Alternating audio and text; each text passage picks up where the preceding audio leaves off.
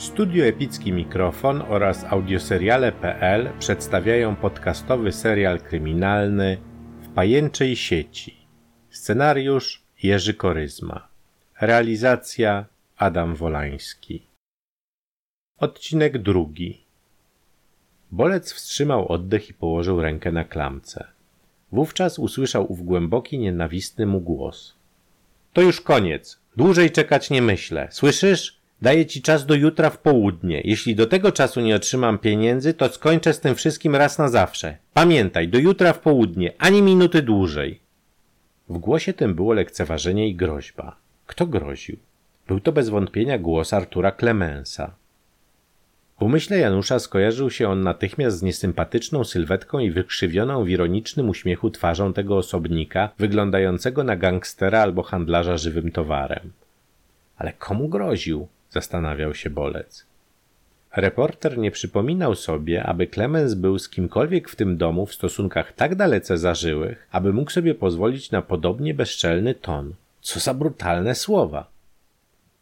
Janusz spojrzał ostrożnie przez dziurkę od klucza, ale na korytarzu nie było już nikogo. Teraz nie miał już wątpliwości, że coś tu jest nie w porządku.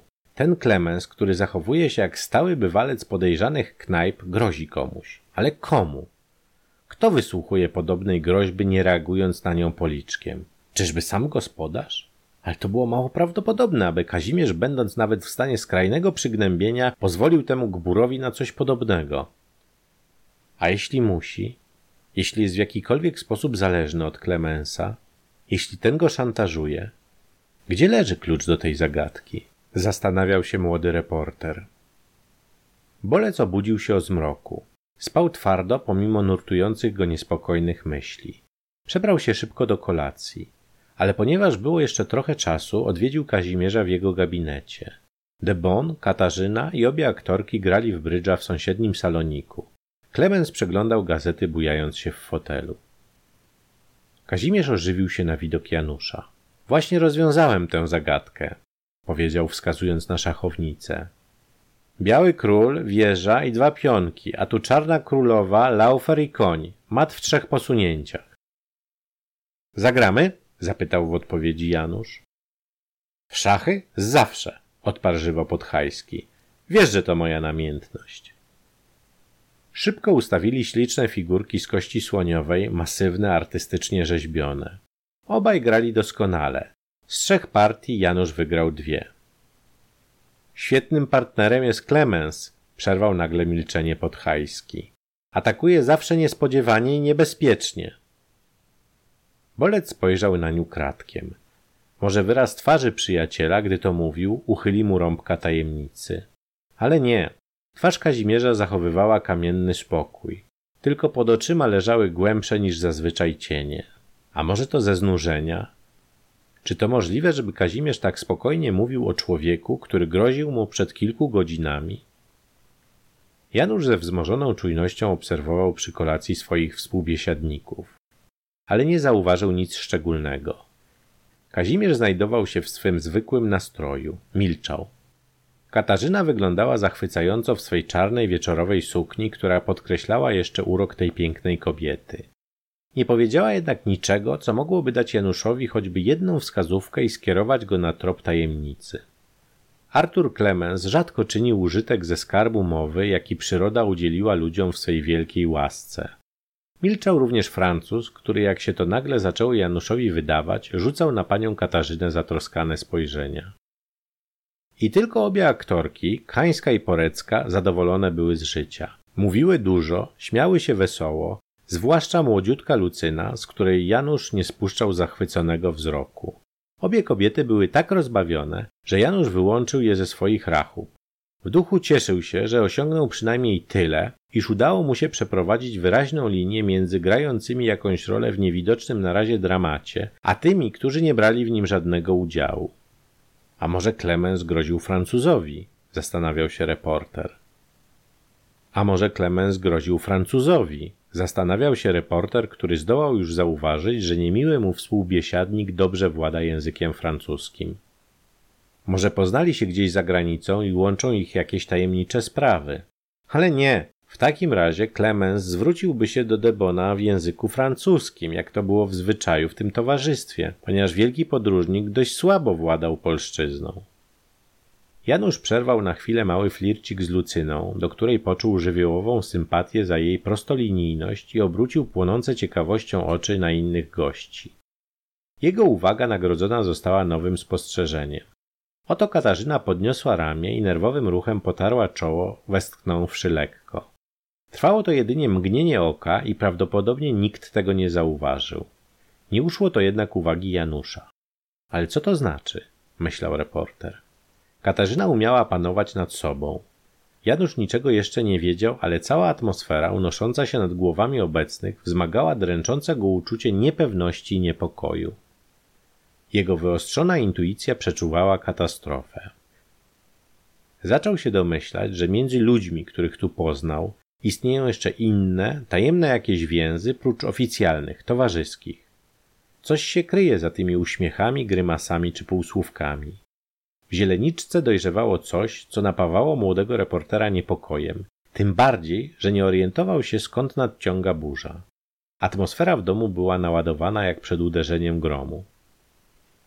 Gdy Janusz Bolec wracał późnym wieczorem do swego pokoju, drżał cały z podniecenia, pomimo dobrze ogrzanego pieca. Był już pewien, że jakiś pająk złowrogą siecią otacza dom w zieleniczce.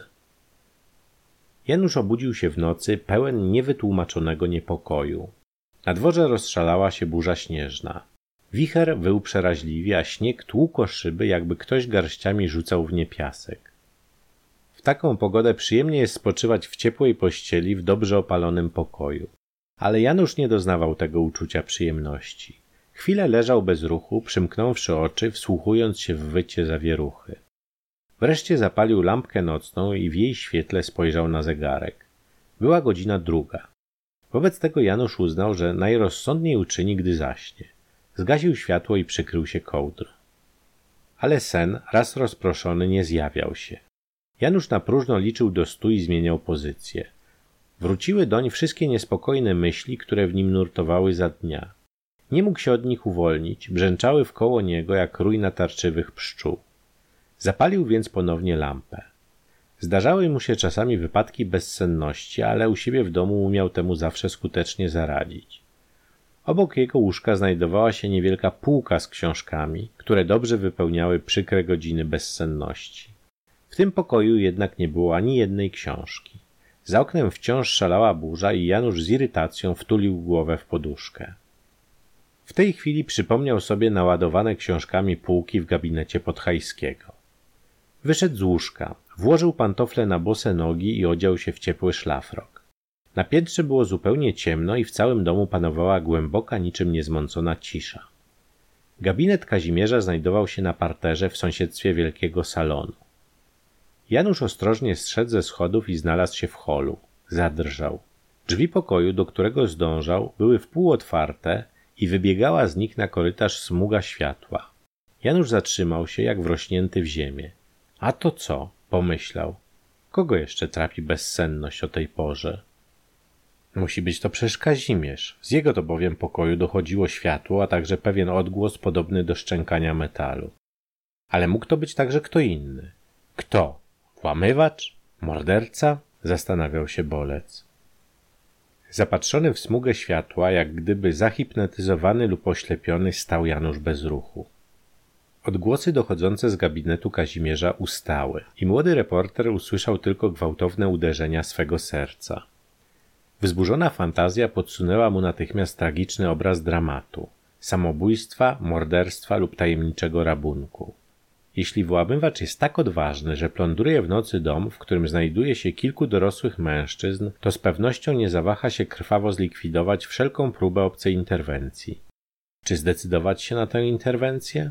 Czy warto paść tu, w tym holu, w głuchej górskiej okolicy z przestrzeloną czaszką? Gorączkowo zastanawiał się reporter. Po chwili Janusz zdecydował, że nie warto. Popierając tę decyzję uspokajającą myślą, że fantazja jego pracuje zbyt usilnie i prawdopodobnie w gabinecie Kazimierza nie dzieje się nic nienormalnego. Odwrócił się więc, aby pójść do siebie na górę, gdy nagle posłyszał ów metalowy szczęk. I wtedy jego ciekawość i wyobraźnia rozpaliły się do białości. Ostrożnie zbliżył się do drzwi. Wstrzymując oddech, spojrzał przez szparę znaczoną jasną smugą światła. Lekkie westchnienie ulgi wydobyło się z piersi bolca. Istotnie, to nie przestępca buszował w gabinecie Kazimierza. To był pan domu. Janusz poznał jego szerokie, nieco pochylone plecy. Podhajski stał tyłem do drzwi, był całkowicie ubrany i najwidoczniej nie myślał jeszcze wcale o udaniu się na spoczynek.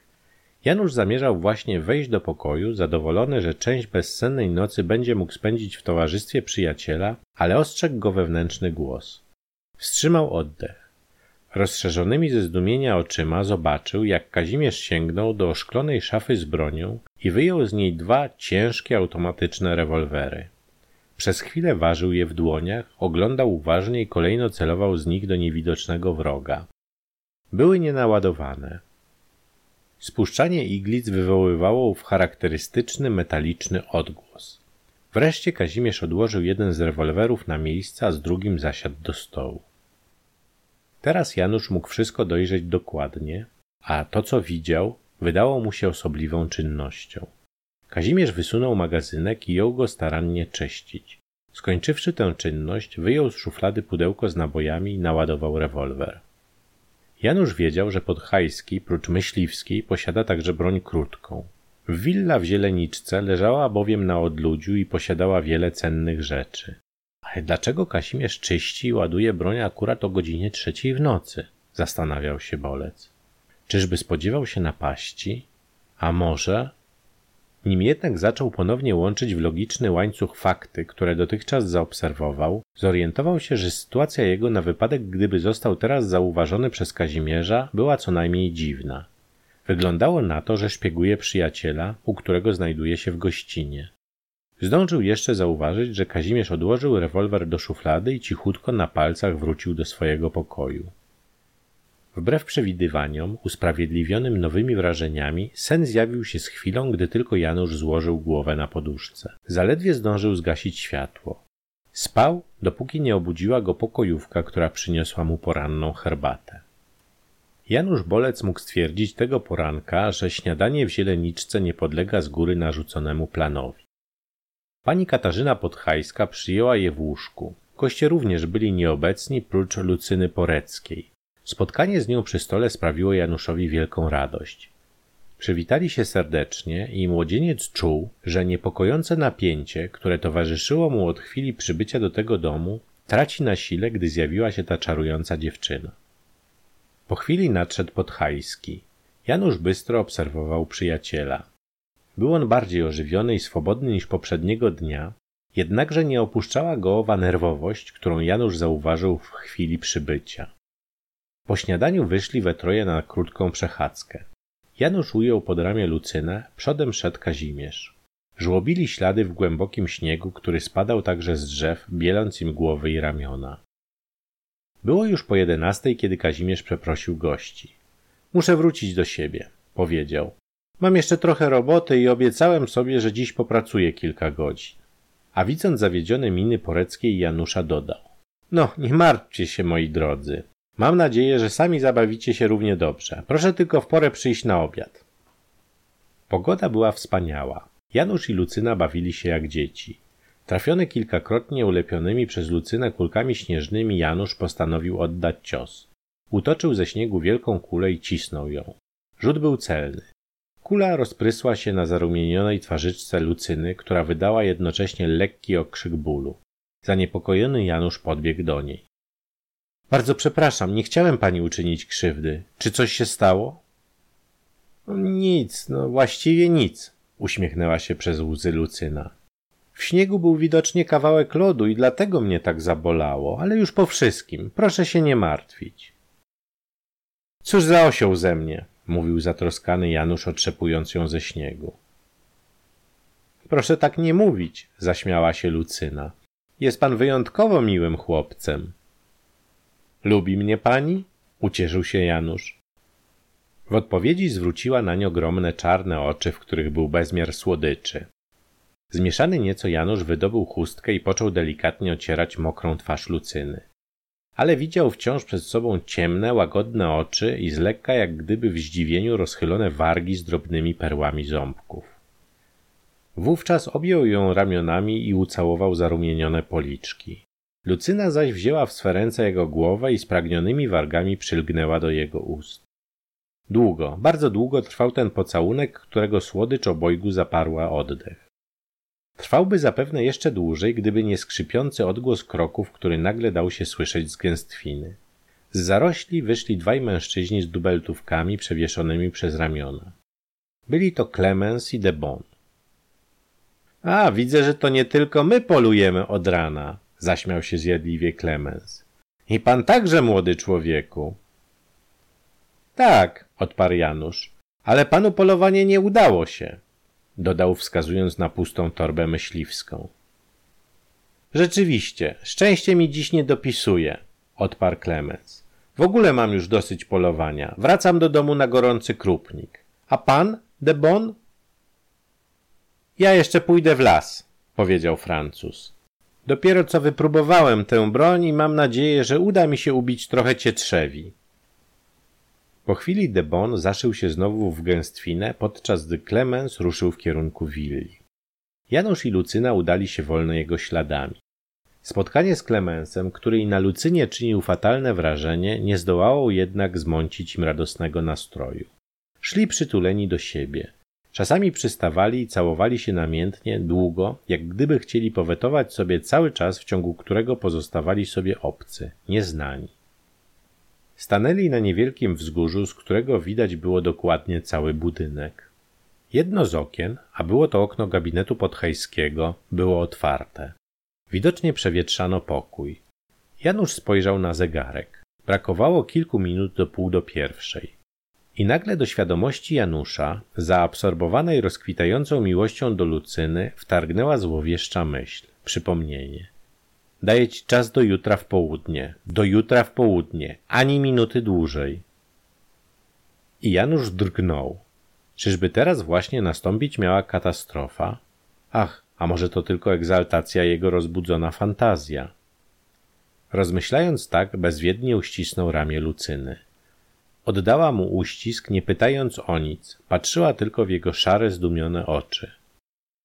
Janusz szedł coraz prędzej, jak gdyby bał się, że przegapi tragiczny moment.